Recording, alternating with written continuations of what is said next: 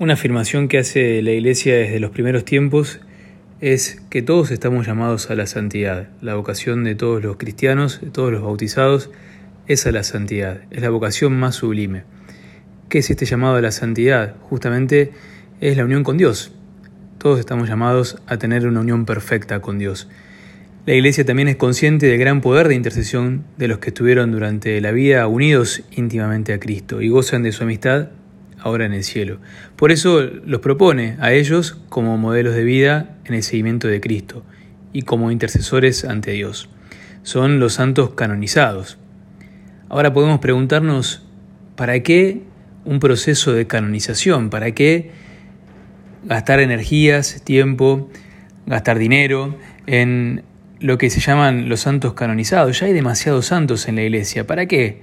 Estos procesos de canonización. Lo importante es que estén junto a Dios. Y sí es verdad, pero la Iglesia es consciente de el modelo de vida que ellos ofrecen a todos. Y es por eso que la Iglesia sigue elevando al honor de los altares a quienes se distinguieron por la heroicidad de sus virtudes, sobre todo de la caridad, o de quienes en un acto supremo de amor a Cristo sufrieron voluntariamente el martirio, o ahora también, desde los últimos años, con el ofrecimiento de la propia vida. ¿Por qué la Iglesia sigue promoviendo las causas de canonización? ¿Cuál es el objetivo? ¿Cómo se llega a que un cristiano que vivió unido íntimamente a Cristo sea propuesto para toda la Iglesia como modelo? ¿Cómo se llega a elevar al honor de los altares a un fiel cristiano? El proceso de canonización tiene sus raíces en los primeros tiempos en la vida de la iglesia. Ya los primeros cristianos, entre ellos, se llamaban santos. Era la voz del pueblo la que se pronunciaba sobre la vida y las virtudes de un fiel cristiano. Hasta el siglo V, las causas de colonización tuvieron su origen en la práctica de la iglesia primitiva, que tributaba culto espontáneo a los mártires, aquellos que habían derramado su sangre, entregado su propia vida por amor a Cristo y por la fe. Esta práctica nacía de manera espontánea en el sentir común de los fieles. La autoridad eclesiástica simplemente se limitaba a consentir dicho culto y a rectificar cuando a ese aparente mártir había tenido una vida herética, afirmaciones heréticas o una vida, podríamos decir, no tan santa.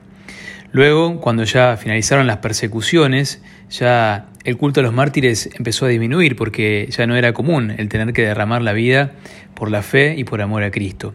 Comienza el culto a los confesores, aquellos que sufrieron persecuciones pero salieron victoriosos en la profesión de la fe. Más tarde se sumarán aquellos que se destacaron por sus trabajos apostólicos, sus escritos, sus virtudes, todos aquellos que fueron modelo para los demás. Siempre nos lleva a pensar que las causas de canonización, aún en sus primeros tiempos y también hasta nuestros días, no es un premio a quien vivió la vida cristiana de una manera impecable, podríamos decir, sino que en realidad el objetivo primero y último de las canonizaciones son los fieles, aquellos que seguimos transitando en este valle de lágrimas como rezamos en la oración a la Virgen. Los santos nos acompañan en el camino. Ellos son quienes nos estimulan, quienes nos guían en el camino y también quienes fortalecen y acrecientan nuestra unión con Cristo, la unión entre la iglesia triunfante y la iglesia peregrina.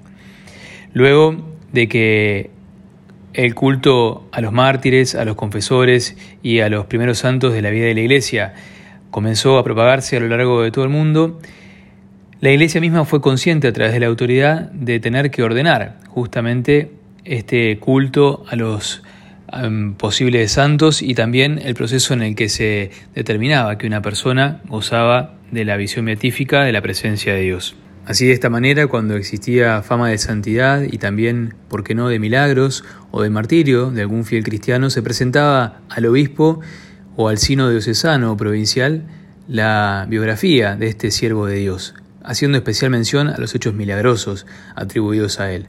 Cuando había aprobación por parte de la autoridad eclesiástica, lo primero que se realizaba era el traslado o la elevación de los restos mortales de un cementerio o de un sepulcro común a una iglesia, donde se comenzaba a tributar culto público. A este traslado o elevación se solía invitar a los obispos de las regiones cercanas y muchas veces al Papa. Fue así como se empezó a darle lugar a la autoridad del sucesor de Pedro en las causas de canonización. Lo que comenzó siendo una formalidad o una práctica de algunas iglesias luego se generalizó, al punto tal de que se extendió la opinión de que solamente el Papa era aquel quien podía canonizar.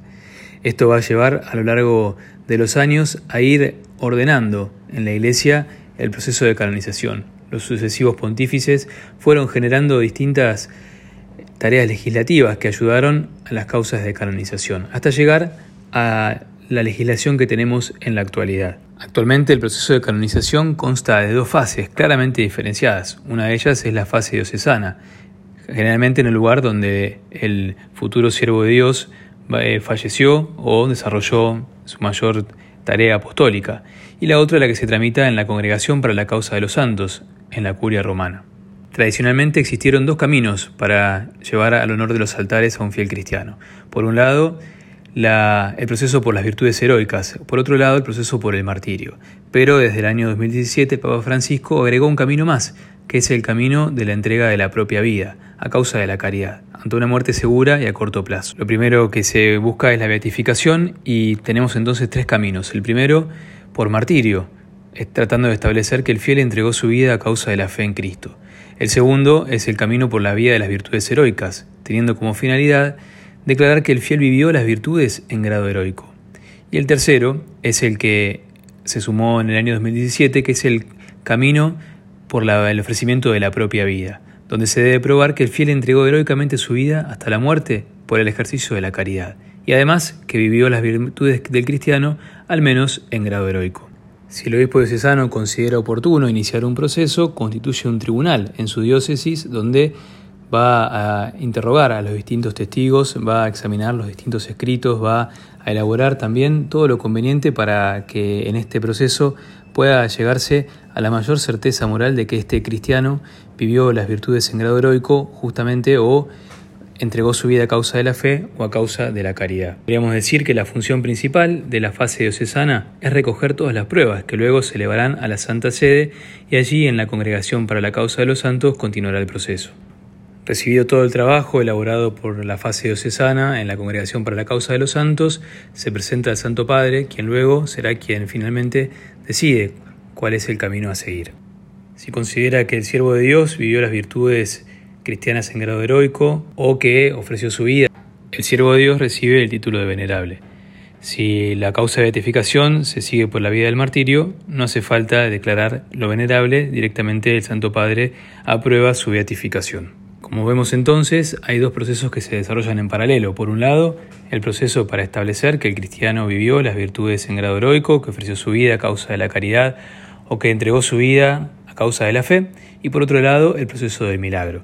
Para la beatificación de los mártires no hace falta el milagro. Para la canonización sí hace falta un milagro para los mártires como para aquellos cristianos que entregaron su vida a causa de la caridad o que vivieron sus virtudes en grado heroico. Lo busca el milagro es probar la intervención de Dios, es decir, se busca probar que ha habido un milagro atribuido a la intercesión de este beato. Terminado entonces el proceso en el que se prueba la existencia del milagro, el Santo Padre, si lo estima procedente, promulgará un decreto por el que se ordena la canonización. En conclusión, para proceder a la canonización de un siervo de Dios que ha vivido las virtudes cristianas en grado heroico, se debe probar que ha habido dos milagros. Si el proceso es por vía del martirio, se debe probar solo un milagro, luego de la beatificación, antes de la canonización. ¿Qué son las virtudes heroicas? La instrucción Sanctorum Mater nos dice que la fama de santidad es la opinión extendida entre los fieles acerca de la pureza e integridad de vida del siervo de Dios y acerca de que éste practicó las virtudes en grado heroico. Recordamos que las virtudes teologales son la fe, la esperanza y la caridad. Las cardinales, la justicia, la fortaleza, la prudencia y la templanza. Y si es religioso también, las virtudes de la castidad, la pobreza y la obediencia. Debe existir un sólido fundamento que vivió estas virtudes en un grado heroico, es decir, que frente a las dificultades se ha comportado habitualmente movido por la gracia de Dios, ejercitando continuamente esas virtudes. Como dijimos al principio, el Santo Padre Francisco ha agregado en el año 2017 un nuevo camino para los procesos de canonización que es justamente aquellos cristianos que, impulsados por la caridad, han ofrecido heroicamente su propia vida por el prójimo, aceptando libre y voluntariamente una muerte cierta y prematura. Con esta intención han seguido al Señor. Y el Papa Francisco ha establecido que este sea un nuevo camino para la beatificación y la canonización. Lo hizo con una carta apostólica en forma de motu propio llamada Maiorem ad Directionem, que son las palabras de Jesús. No hay amor más grande que dar la vida por los amigos. Para que el ofrecimiento de vida se considere un criterio válido para la beatificación, deben seguirse cinco criterios. La oferta libre y voluntaria de la vida y la heroica aceptación de una muerte segura y en el corto plazo a causa de la caridad. La relación entre la oferta de la vida y la muerte prematura. El ejercicio por lo menos en grado ordinario de las virtudes cristianas. La existencia de fama de santidad y de signos, al menos después de la muerte y la necesidad de un milagro para la beatificación, que tiene que tener lugar después de la muerte del siervo de Dios y su intercesión. Este ejemplo lo podemos encontrar en el caso de San Maximiliano María Colbe, que si bien no fue canonizado por esta vida porque no estaba regulada, su vida justamente se caracterizó por el ejercicio de las virtudes, pero también al final de su vida ofreció su lugar para que en el campo de concentración otro fuera salvado y él experimentó la muerte dándole lugar a un padre de familia. Como no existía, Juan Pablo II eh, estableció que su canonización fuera a causa del martirio. Pero podemos decir que también en los tiempos en los que estamos viviendo, podemos entender este ofrecimiento de la propia vida como un acto de caridad extremo aquel que asiste a un enfermo, sabiendo que es probable que pueda ser contagiado y padecer también él mismo la enfermedad, arriesgando la vida por el bien del prójimo y por amor a Dios, está ofreciendo su propia vida y este es un camino que le lleva a la santidad. Por eso nos hace bien las palabras que eligió el Papa para comenzar este documento. No hay mayor amor que dar la vida por los amigos. Eso es sin duda la santidad.